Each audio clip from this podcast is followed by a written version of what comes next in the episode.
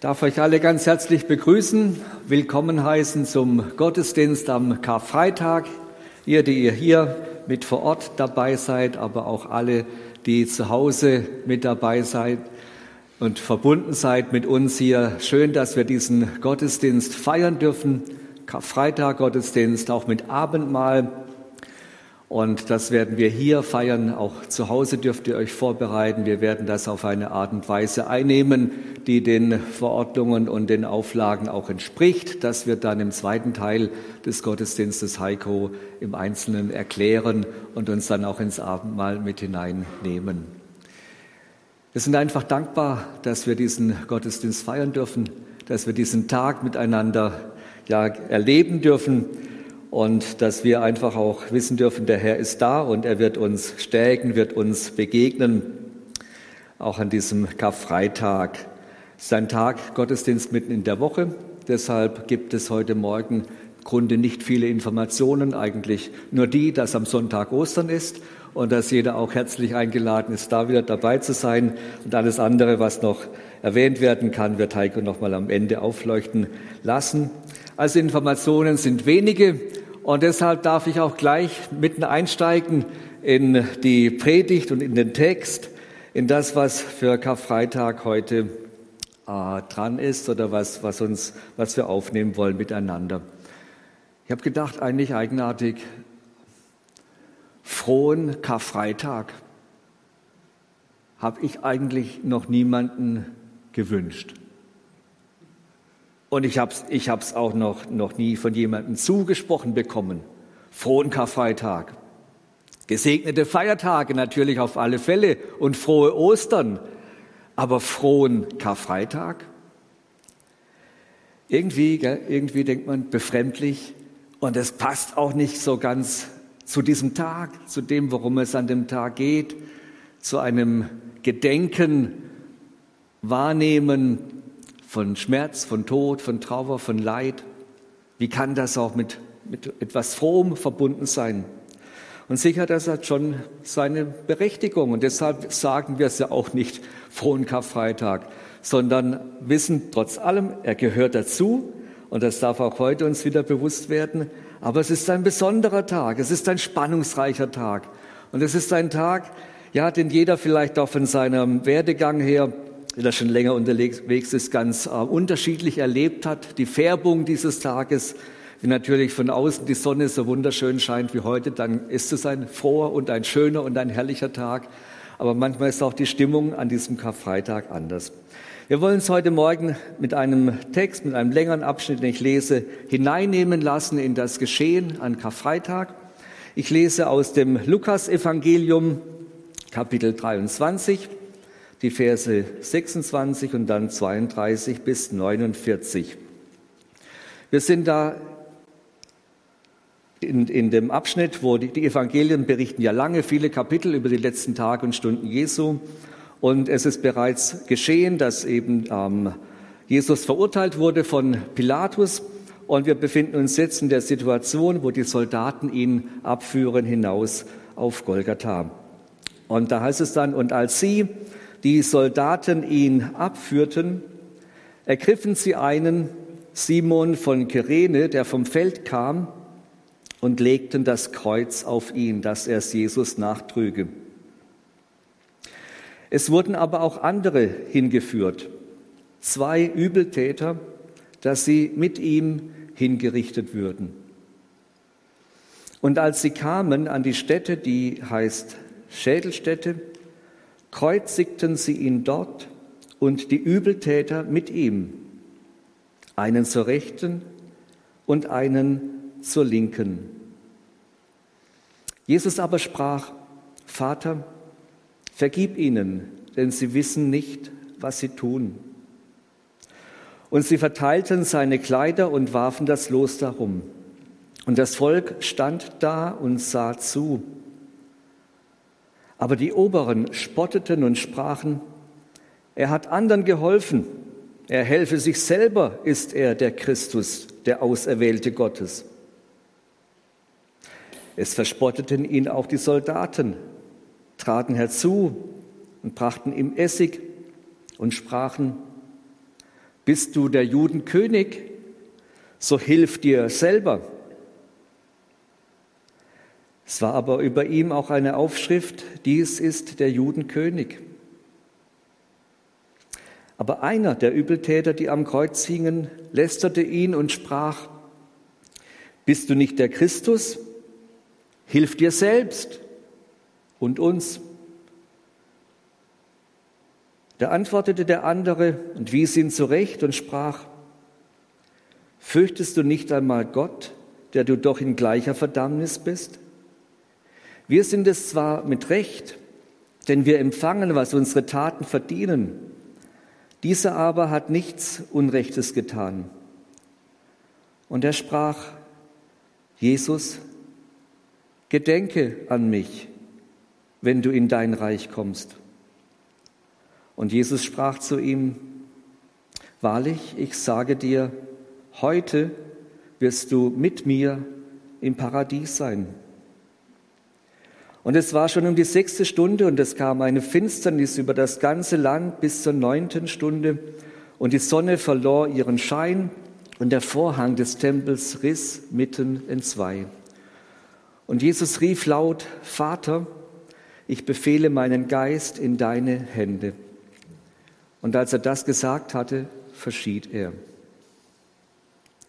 Als aber der Hauptmann sah, was da geschah, pries er Gott und sprach, für wahr, dieser Mensch ist ein Gerechter gewesen. Und als alles Volk, das dabei war und zuschaute, sah, was da geschah, schlugen sie sich an ihre Brust und kehrten wieder um. Es standen aber alle seine Bekannten von ferne, auch die Frauen, die ihm aus Galiläa nachgefolgt waren und sahen das alles. Bis hierher. Ich möchte aus diesem Text drei Gedanken, drei Aspekte herausnehmen, vielleicht die nicht ganz so ähm, üblich sind an, an Karfreitag aber auf die wir heute Morgen hören wollen. Das erste, eine Einladung, eine Ermutigung unter dem Stichwort Schau hin. Und das zweite, die Kraft der Hinwendung, dass die Heilung beginnt mit dem Hinwenden. Und das dritte, was wir heute Morgen hören wollen aus diesem Text, ist das Geschenk der Nähe. Einladung und Ermutigung, schau hin. Wenn wir den Text mitgelesen haben, gehört haben, dann kam das sehr oft, einige Male darin vor, dass Menschen dabei sind und zuschauen und sehen, was da geschieht. Und so endet der Text auch hier, dass es am Ende heißt, und sie sahen das alles. Zusehen, ansehen, hinschauen. Und zwar alles. Sie sahen das alles. Sie schauen zu, was Menschen einander tun können. Sie schauen, was da geschieht. Wir haben letzten Sonntag eine wunderbare Predigt, einen wunderbaren Text gehört, eine wunderbare Situation von dem, was Menschen Menschen Gutes antun können, Wohltaten, dass sie einander überschütten können mit Gutem, mit teurem, mit kostbarem Salböl, dass man Wertschätzung ausdrücken kann, dass Menschen einander wirklich Gutes tun können. Das ist ein Teil und ein schöner Teil der Realität unserer Welt, dass das so ist. Das ist wirklich gut. Aber es gibt auch die andere Seite, was Menschen einander antun können. An Bösem, an Grausamen, und das manchmal aus vermeintlich hohen oder auch niederträchtigen Motiven. Und da schauen die Menschen damals zu. Sicher vielleicht aus sehr unterschiedlichen Motiven, wie sie zuschauen. Die einen sind dabei, weil, weil sie es interessiert, weil sie schaulustig sind, weil sie gaffen wollen, weil auch damals so eine Situation ein Spektakel war. Andere haben Mühe hinzuschauen, weil es zu schrecklich ist, weil es zu schlimm ist, was da passiert, weil man eigentlich einfach nur die Augen verschließen möchte vor dem, was passiert, weil man es nicht an sich ranlassen will und manchmal auch nicht kann, was da an Schlimmem passiert. Wenn die Evangelien von den letzten Stunden Jesu erzählen, dann geht es nicht um irgendwelche Neugierde oder Schaulustigkeit zu befriedigen. Es geht nicht ums Gaffen. Es geht nicht darum, einen Horror oder einen Schrecken zu malen oder Leid auszumalen. Nein, das ist nicht das Anliegen. Aber es wird einfach berichtet, was geschah. Und es wird beschrieben, was geschehen ist. Und dabei geht es nicht nur um die Situation damals, sondern auch um jeden, der diese Evangelien liest und hört, dass wir das auch wahrnehmen, dass wir auch hinschauen. Es geht auch um uns heute. Wir sollen einfach mit hineingenommen werden. Warum sollen wir hinschauen? Weil das, was da eben berichtet wird, weil es tatsächlich geschehen ist. Es geht um eine Realität dieser Welt. Es geht um einen bestimmten Moment damals. Drei Menschen wurden an jedem Tag vor den Toren Jerusalems von anderen Menschen gefoltert, verspottet, ans Kreuz genagelt und qualvoll zu Tode gebracht. Und Vergleichbares und Ähnliches geschah seither immer wieder und geschieht immer noch. Die Römer sagten einmal, der Mensch ist dem Menschen ein Wolf. Das ist eben auch eine Seite dieser Realität. Und diese Seite gibt es auch heute noch. In den Brennpunktregionen dieser Welt, da müssten wir nur Syrien oder Myanmar aufzählen. In den Häusern und Wohnungen unserer Städte und Dörfer, wo Gewalt zunimmt, wo das Miteinander zusehends schwieriger wird. An Arbeitsplatz, an Schulen, in den großen Medien, in den sozialen Netzwerken. Es geschieht, dass Menschen einander auf unterschiedlichen Ebenen auch Schlimmes und Böses zufügen. Menschen können Menschen schlimme Dinge antun. Und Karfreitag sagt, wir müssen davor nicht den Blick verbergen. Wir können hinschauen. Warum? Weil Gott auch hinschaut, weil er das alles sieht und mehr noch, weil er in Jesus selber erfährt und erleidet, was Menschen Menschen Schlimmes und Böses zufügen. Und Karfreitag sagt uns, und das ist das eine, diese Wirklichkeit muss nicht verdrängt werden. Sie braucht auch nicht verharmlost werden. Sie muss nicht schön geredet werden oder schön gemalt. Wir müssen nicht abstumpfen oder gleichgültig werden, zynisch oder sarkastisch. Wir dürfen uns einfach auch dieser Realität stellen. Lasst uns einmal nochmal wahrnehmen, wie das damals war. Wer schaute da alles zu? Und was mag in den Menschen vorgegangen sein? Die Jünger, die Freunde und Weggefährten, die dabei standen, die Mutter Maria, die vielen Leute, die Jesus zugehört haben, die vielleicht sogar geheilt worden sind durch seine Berührung. Dann die Oberen, die Leute der jüdischen Oberschicht, Priester, Beamte, Politiker, Soldaten und Menschen, die Jesus feindlich gesonnen waren. Jeder von ihnen hatte auch seine eigene Wirklichkeit, sein eigenes inneres Erleben dieser Situation. Da ist Schmerz, da ist Trauer, Hilflosigkeit bei denen, die Jesus lieb haben und ihn mögen, Ohnmacht und Wut. Da zerbricht eine Welt, da ist Enttäuschung. Da ist auf der anderen Seite vielleicht Genugtuung okay, jetzt kann wieder ein bisschen mehr Ruhe einkehren. Klammheimliche Freude über das, was passiert. Oder einfach nur Gleichgültigkeit und Abgestumpftheit wie bei den Soldaten. Drei Kreuze werden vor den Toren Jerusalems errichtet. Das ist ein Fakt, das ist geschehen, Wirklichkeit an jedem Tag, an jedem Tag. Aber die Wirklichkeit ist viel größer. Alle Menschen, die dabei stehen, haben auch ihre Wirklichkeit, ihr Empfinden und das, was in ihnen vorgeht, in ihrer inneren Welt. Und da kommt viel zusammen. Und Karfreitag ist ein Tag, der uns daran erinnert und konfrontiert mit der Wirklichkeit dieser Welt in allen Facetten, in dem, was äußerlich geschieht und auch in dem, was in uns geschieht und was da ist. Karfreitag konfrontiert uns mit dieser Wirklichkeit, auch mit der negativen, mit der schlimmen Seite dieser Wirklichkeit, so sehr es auch die andere gibt. Und Karfreitag sagt, Gott ist in allem mit dabei. Er ist auch in dieser Wirklichkeit drin und sagt, dass uns dadurch auch Kraft zuwächst, diese Wirklichkeit anzuschauen und hinzuschauen. Karfreitag ist auch eine Einladung zu einem ganzheitlichen Glauben. Die großen Festtage Weihnachten, Ostern und Pfingsten, das sind schöne Festtage, glitzernd, hoffnungsfroh, stimmungsvoll. Da ist einfach, so gut es geht, die Welt in Ordnung. Karfreitag ist anders. Aber Karfreitag gehört genauso dazu und ist auch ein großer Fest- und Gedenkfeiertag. Es ist in unserem Glauben, denke ich, wie mit einem Wagen mit vier Rädern.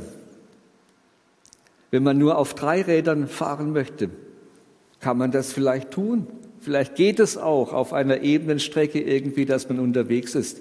Aber besser ist, man hat an seinem Auto vier Räder und vier Reifen dran. Und ähnlich empfinde ich es auch mit unserem Glauben. Ostern, Pfingsten, Weihnachten und Karfreitag gehören zusammen. Der erste Gedanke, Karfreitag sagt uns, wir haben die Kraft hinzuschauen, auch auf die Dinge in dieser Welt oder auch in unserem persönlichen Leben, die nicht in Ordnung sind oder wo etwas nicht in Ordnung ist. Kraft zum Hinschauen, schau hin. Der zweite Gedanke ist, es geht um die Kraft der Hinwendung, die uns nun geschildert wird, wenn wir noch ein wenig weiter in dieses Bild, in dieses Erleben hineinzoomen, hineinsehen. Dann nehmen wir die drei Kreuze wahr und die Menschen, die dort sind. Jesus in der Mitte und rechts und links haben die römischen Soldaten zwei Verbrecher platziert weil sie meinten, das gehört zusammen. Jesus gehört mitten da hinein. Zwei Verurteilte, links und rechts von Jesus. Sie werden als Kriminelle bezeichnet und Diebe, Räuber, Mörder an einem anderen Evangelium. Was waren das für Menschen? Ich denke, man darf nicht einfach ähm, vorstellen, das waren jetzt so kleine Verbrecher. Wahrscheinlich, höchstwahrscheinlich waren das Menschen, die auch mit einer Leidenschaft, mit einem Eifer unterwegs waren.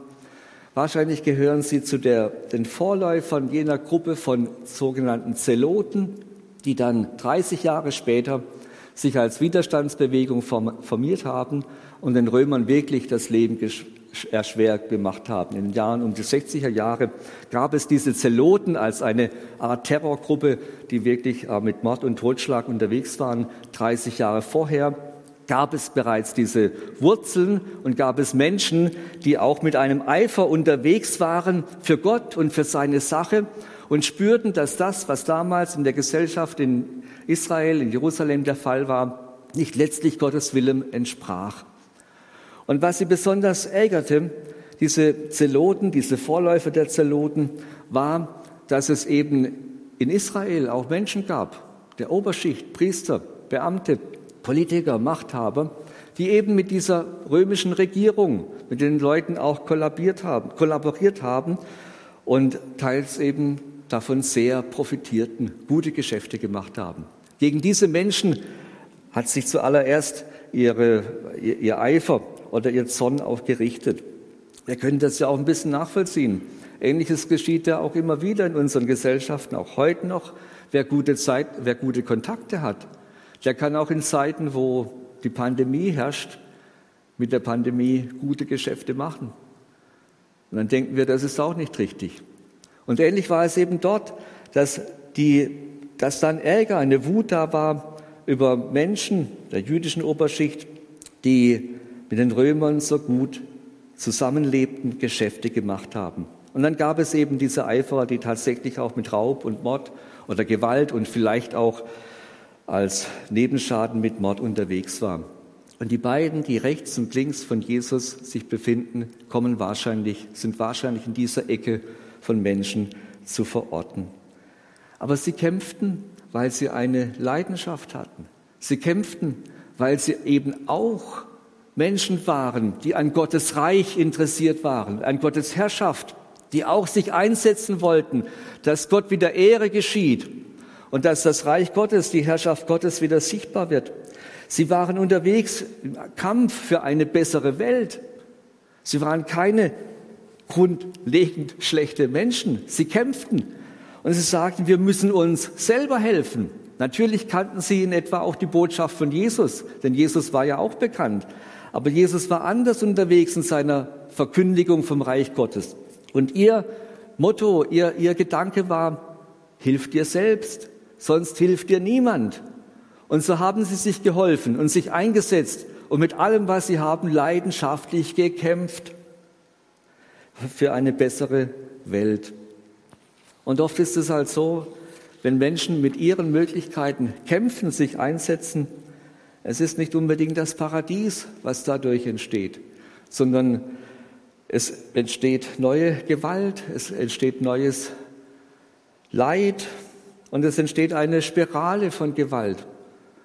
Und letztlich waren es dann doch die Römer, die am längeren Hebel saßen und mehr Gewalt und mehr Macht hatten.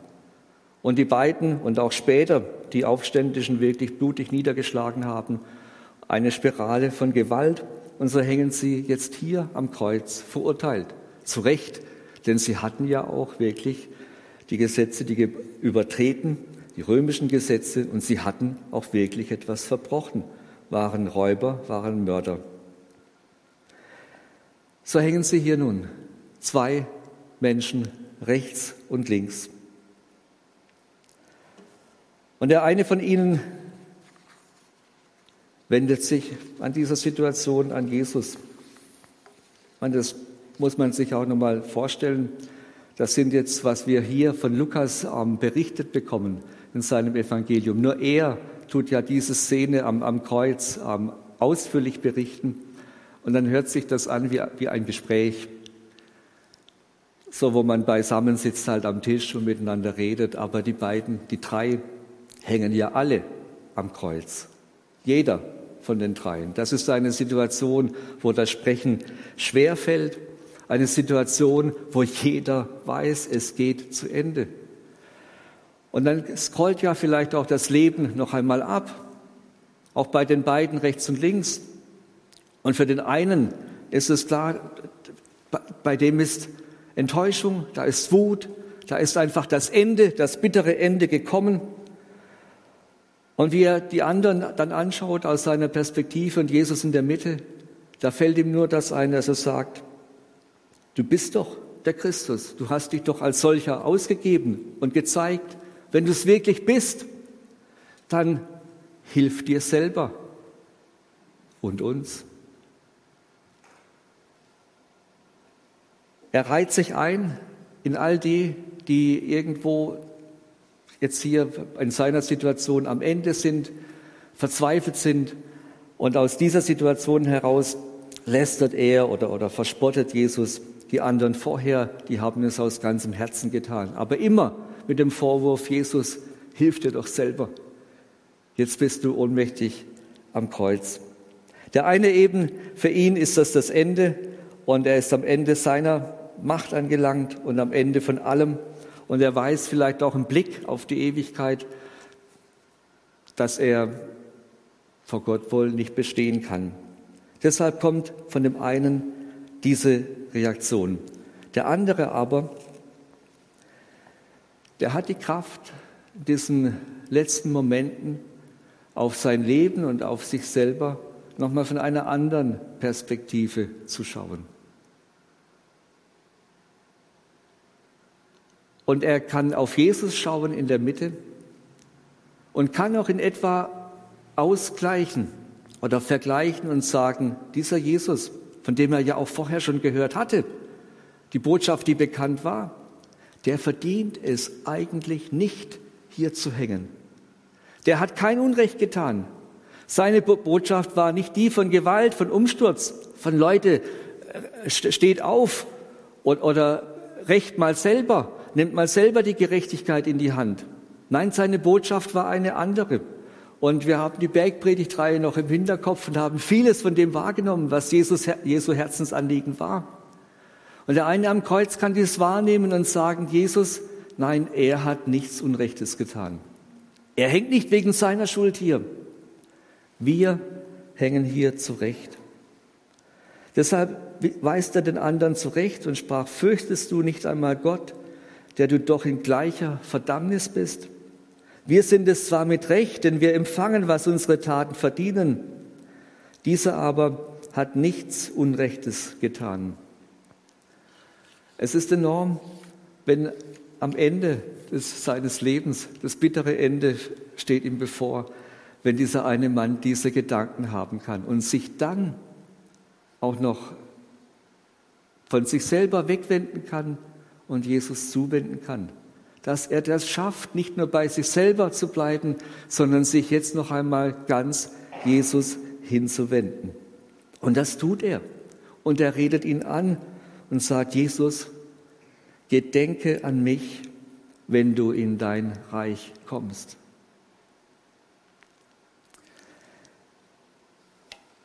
Die Kraft der Hinwendung, sich auch einmal wegzuwenden von dem, was man selber ist, was einen zutiefst ausmacht, hinzuwenden zu dem, der jetzt auch in dem Fall am Kreuz hängt, wo man vielleicht auch wenig Hoffnung hat, dass da etwas kommt, aber bei ihm ist es verbunden mit Hoffnung, mit einer Hinwendung, mit einem Ahnung, dass da etwas geschieht, was über das Sichtbare, menschlich Sichtbare hinausgeht.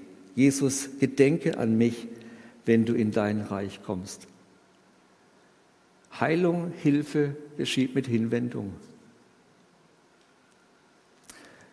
Es gibt diese schöne Geschichte im Alten Testament, wo Mose die Schlange erhöht hat in der Wüste. Dort waren die Menschen krank geworden, sie waren elend, viele sind gestorben.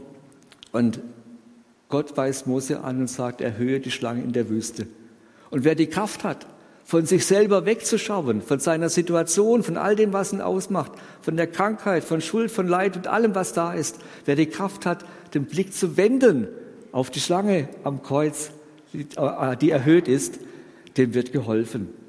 Und Johannes sagt in seinem Evangelium Kapitel 3, dass so wie Mose die Schlange in der Wüste erhöht hat, dass so Jesus Christus erhöht worden ist für uns, dass wir wenn wir unseren Blick auf ihn wenden, Heilung empfangen, Heilung bekommen. Heilung fängt an zu geschehen, wenn wir die Kraft haben, von uns selber auch wegzusehen. Wegzusehen vom Leid, von Not, von Enttäuschung, wegzusehen vom Schmerz, wegzusehen auch von eigener Schuld, wegzusehen auch von der Schuld der anderen an uns, wo andere schuldig geworden sind. Wenn wir die Kraft einmal haben, von uns selber und unserem Ergehen wegzuschauen und Jesus wirklich wahrzunehmen. Die Kraft der Hinwendung, Heilung beginnt damit. Und wie reagiert Jesus? Und das ist der dritte Gedanke, das Geschenk der Nähe. Da sprach Jesus zu ihm, wahrlich, ich sage dir, heute wirst du mit mir im Paradies sein. Der Mann am Kreuz bittet Jesus darum, dass er ihn mitnimmt in seine Herrlichkeit. Und Jesus schenkt ihm wirklich, er schenkt ihm das und er schenkt ihm noch viel, viel mehr. Er spricht ihm nämlich seine Nähe zu. Und es gibt kaum eine größere Hoffnung für einen Verbrecher, der am Kreuz hängt, oder für uns heute und für jeden, der das hört, als diese Worte Jesu, wenn er sagt, heute wirst du mit mir im Paradies sein. Und wenn wir diese Worte hören, dann ähm, ist zwar Paradies das Hauptwort, das groß geschrieben wird, aber eigentlich ist es nicht das Hauptwort, sondern die Füllung des Paradieses ist etwas anderes. Die Füllung des Paradieses ist einfach, dass Jesus sagt, mit mir. Das ist das Paradies. Man mag sich das Paradies ausmalen und da gibt es dann in den unterschiedlichen Religionen ja tolle Vorstellungen, was das Paradies alles ausmacht. Und es wird auf alle Fälle schön sein. Es wird auf alle Fälle gut sein. Aber das Beste, das wirklich Wichtige, das Zentrale und auf was es auf alle Fälle ankommt, ist das mit mir. Das mit mir, die Nähe, die Jesus zusagt, ist das Paradies. Das ist das Paradies, die Gemeinschaft mit ihm, seine Nähe. Das Paradies ist eine Person. Das Paradies ist eine Beziehung zu Jesus, zu Gott. Ich denke, wir können uns das auch ein bisschen ausmalen und deutlich machen, weil wir ja auch in Beziehungen unterwegs sind. Und weil ich hoffe, dass jeder in seinem Leben vielleicht an einer oder anderen Stelle mal diese Beziehung ganz intensiv erlebt hat, vielleicht in einem Gefühl von, von Verliebtheit, von erster Verliebtheit, wo eine Person so zentral wichtig ist, dass wenn diese Person irgendwo auftaucht, in den Raum kommt oder wie auch immer, dass das Auswirkungen hat auf mich, ganz tief reingeht. Da macht's was mit mir, da lebe ich auf, da bin ich elektrisiert, da habe ich keinen anderen Wunsch, als noch ein bisschen näher zu dieser Person zu kommen. Ich suche alles, um die Nähe dieser Person zu erreichen und mit ihr verbunden zu sein. Und das, sagen wir dann ja auch, ist das Paradies auf Erden. Obwohl man dann manchmal weiß, dass das ja auch nicht unbedingt beständig ist über ein ganzes Leben, dass es da auch manches Auf und Ab gibt. Aber lasst uns an diese Situation erinnern. Und ich hoffe, dass jeder in irgendeiner Weise da äh, etwas hat, was aufleuchtet, wo eine andere Person wirklich einen, einen großartigen Einfluss auf mich hat, etwas bewegt in mir, mich aufleben lässt, mich einfach lebendig macht. Und die Nähe, die Jesus schenkt, ist die lebendig machende Nähe. Und das ist die Erfüllung unserer tiefsten Sehnsucht, dass wir uns nach einer Beziehung sehnen, die, die erfüllt ist, die ausgefüllt ist, die uns komplett erfüllt. Und Jesus spricht das diesem Mann am Kreuz zu, der neben ihm hängt. Trotz allem, was sein Leben ausgemacht hat, obwohl er in vielem daneben lag, obwohl er schuldig geworden ist. Es ist eine unglaubliche Gnade, ein unglaubliches Geschenk, dass Jesus ihm seine Nähe zusagt. Jetzt noch direkt eben auf der Erde die letzten Augenblicke neben ihm am Kreuz, aber dann in seiner Herrlichkeit. Das Geschenk der Nähe erfährt der Schächer, der Verbrecher dort am Kreuz und wird nochmal in einer Weise beschenkt, wie er sich nicht hat erträumen lassen. Denn alles, was er erkämpfen wollte mit seinen Möglichkeiten, das ging daneben. Aber am Ende wird ihm das noch einmal geschenkt, was eigentlich zutiefst die Sehnsucht seines Lebens war. Das Wesentliche in unserem Leben können wir uns nicht selber erkämpfen. Das Wesentliche wird uns wirklich geschenkt. Und hier wird dem Schächer, dem Verbrecher am Kreuz, diese totale Erfüllung Lebenserfüllung zugesagt und geschenkt. Und da kommt nochmal die Botschaft des Kreuzes auch für, für uns heute, weil Jesus sagt uns allen auch diese Nähe zu. Das ist die Botschaft vom Kreuz. Die Botschaft der Annahme, die Botschaft der Vergebung, die Botschaft, dass Schuld und Leid und Trauer und, und alles, was an Ungerechtigkeit da ist, nicht das letzte Wort hat, sondern dass in der Hinwendung zu Jesus und zu dem, was am Kreuz geschieht, dass darin eine ganz neue Lebensmöglichkeit liegt. Eine verändernde Lebensmöglichkeit. Nicht nur im Blick auf die Ewigkeit. Dort für den Verbrecher natürlich, das war das Ende des Lebens hier. Und er blickte in das jenseitige Leben hinein. Aber die Nähe Jesu, die gilt als Hoffnung über unseren Tod hinaus, über unser Sterben und sie ist eine Zusage auch schon jetzt. Vielleicht nicht in der ganzen ähm, umfassenden Dimension, wie es einmal sein wird, aber als Vorabschattung, als etwas, als Leben, als Licht und als, als Kraft ist sie heute schon da. Das Angebot seiner Nähe. Und das ist die Einladung von Karfreitag. Die Einladung, dass wir einerseits hinschauen, dass wir hinschauen und sehen, was an Gutem möglich ist in dieser Welt, dankbar das anschauen, aber auch vor dem, was nicht stimmt, nicht die Augen verschließen. Weder bei dem, was in der Welt nicht stimmt, noch bei dem, was bei uns nicht stimmt. Und das dürfen wir, weil Gott auch hinschaut und weil er dabei ist. Dass wir eingeladen sind, uns Jesus dem Kreuz hinzuwenden. Und dass alle Heilung damit beginnt, dass wir uns hinwenden zu ihm, abwenden von uns selber. Und dass wir den Zuspruch seiner Gnade und seiner Annahme, seiner Vergebung und seines Lebens, seiner Nähe erhalten und aufnehmen. Und ich glaube, das ist auch heute Morgen das Geschenk, wenn wir jetzt Abendmahl miteinander feiern, dass wir uns das ganz, ganz neu bewusst machen dürfen. Gott war in Christus. versöhnte die Welt mit sich selber, rechnete ihnen ihre Sünden nicht zu und hat unter uns aufgerichtet das Wort von der Versöhnung, von der Kraft, von dem Leben. Und Gott schenkt uns seine Nähe.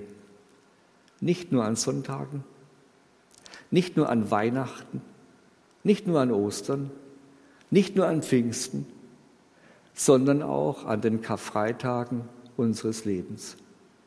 Und das finde ich, das ist wirklich eine gute, eine frohe Botschaft. Ich möchte mit uns beten und dann freue ich mich, dass wir miteinander Abendmahl feiern dürfen. Lieber Vater im Himmel, danke.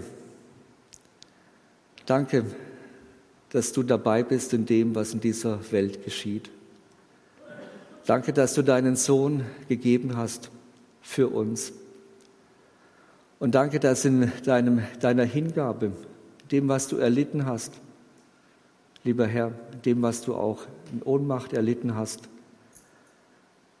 dass in dem Heil liegt. Du hast Anteil genommen wirklich an den Tiefen dessen, was in dieser Welt geschieht am grausamsten, was Menschen einander zufügen können. Nichts ist dir verborgen. Herr, und darin liegt auch unsere Hoffnung, unser Heil, auf Heil und auf Heilung, dass du alles kennst. Und danke für den Zuspruch deiner Nähe, den der Verbrecher dort in besonderer Weise erfahren hat, der aber auch uns allen gilt, dass du sagst, ich bin mit dir und du darfst mit mir sein. Danke für diese Einladung. Und Herr, schenk, dass wir ganz neu uns hinwenden, auch jetzt zu dir, dass wir dich aufnehmen in Brot und Wein, dein Leben, deine Liebe, deine Hingabe, deine Kraft auf Vergebung und Versöhnung und dass wir dann auch zuversichtlich in unseren Alltag hineingehen und leben. Weil Karfreitag eines ist, aber weil Ostern, Weihnachten und Pfingsten, weil das alles zusammengehört und weil du uns einen ganzheitlichen Glauben bietest, ein Vertrauen anbietest, das nicht enttäuscht werden wird. Danke für diese Hoffnung, die nicht zu Schanden werden wird, weil sie begründet ist in dir, in dem, was geschehen ist am Kreuz und an Ostern. Herr, so möchten wir dich feiern, dich anbeten und wirklich deine Kraft auch in unser Leben hinein aufnehmen. Schenke, Herr, dass wir wahrnehmen, was du heute berühren möchtest und was du heute auch in uns verändern möchtest. Danke für deine Gegenwart. Amen.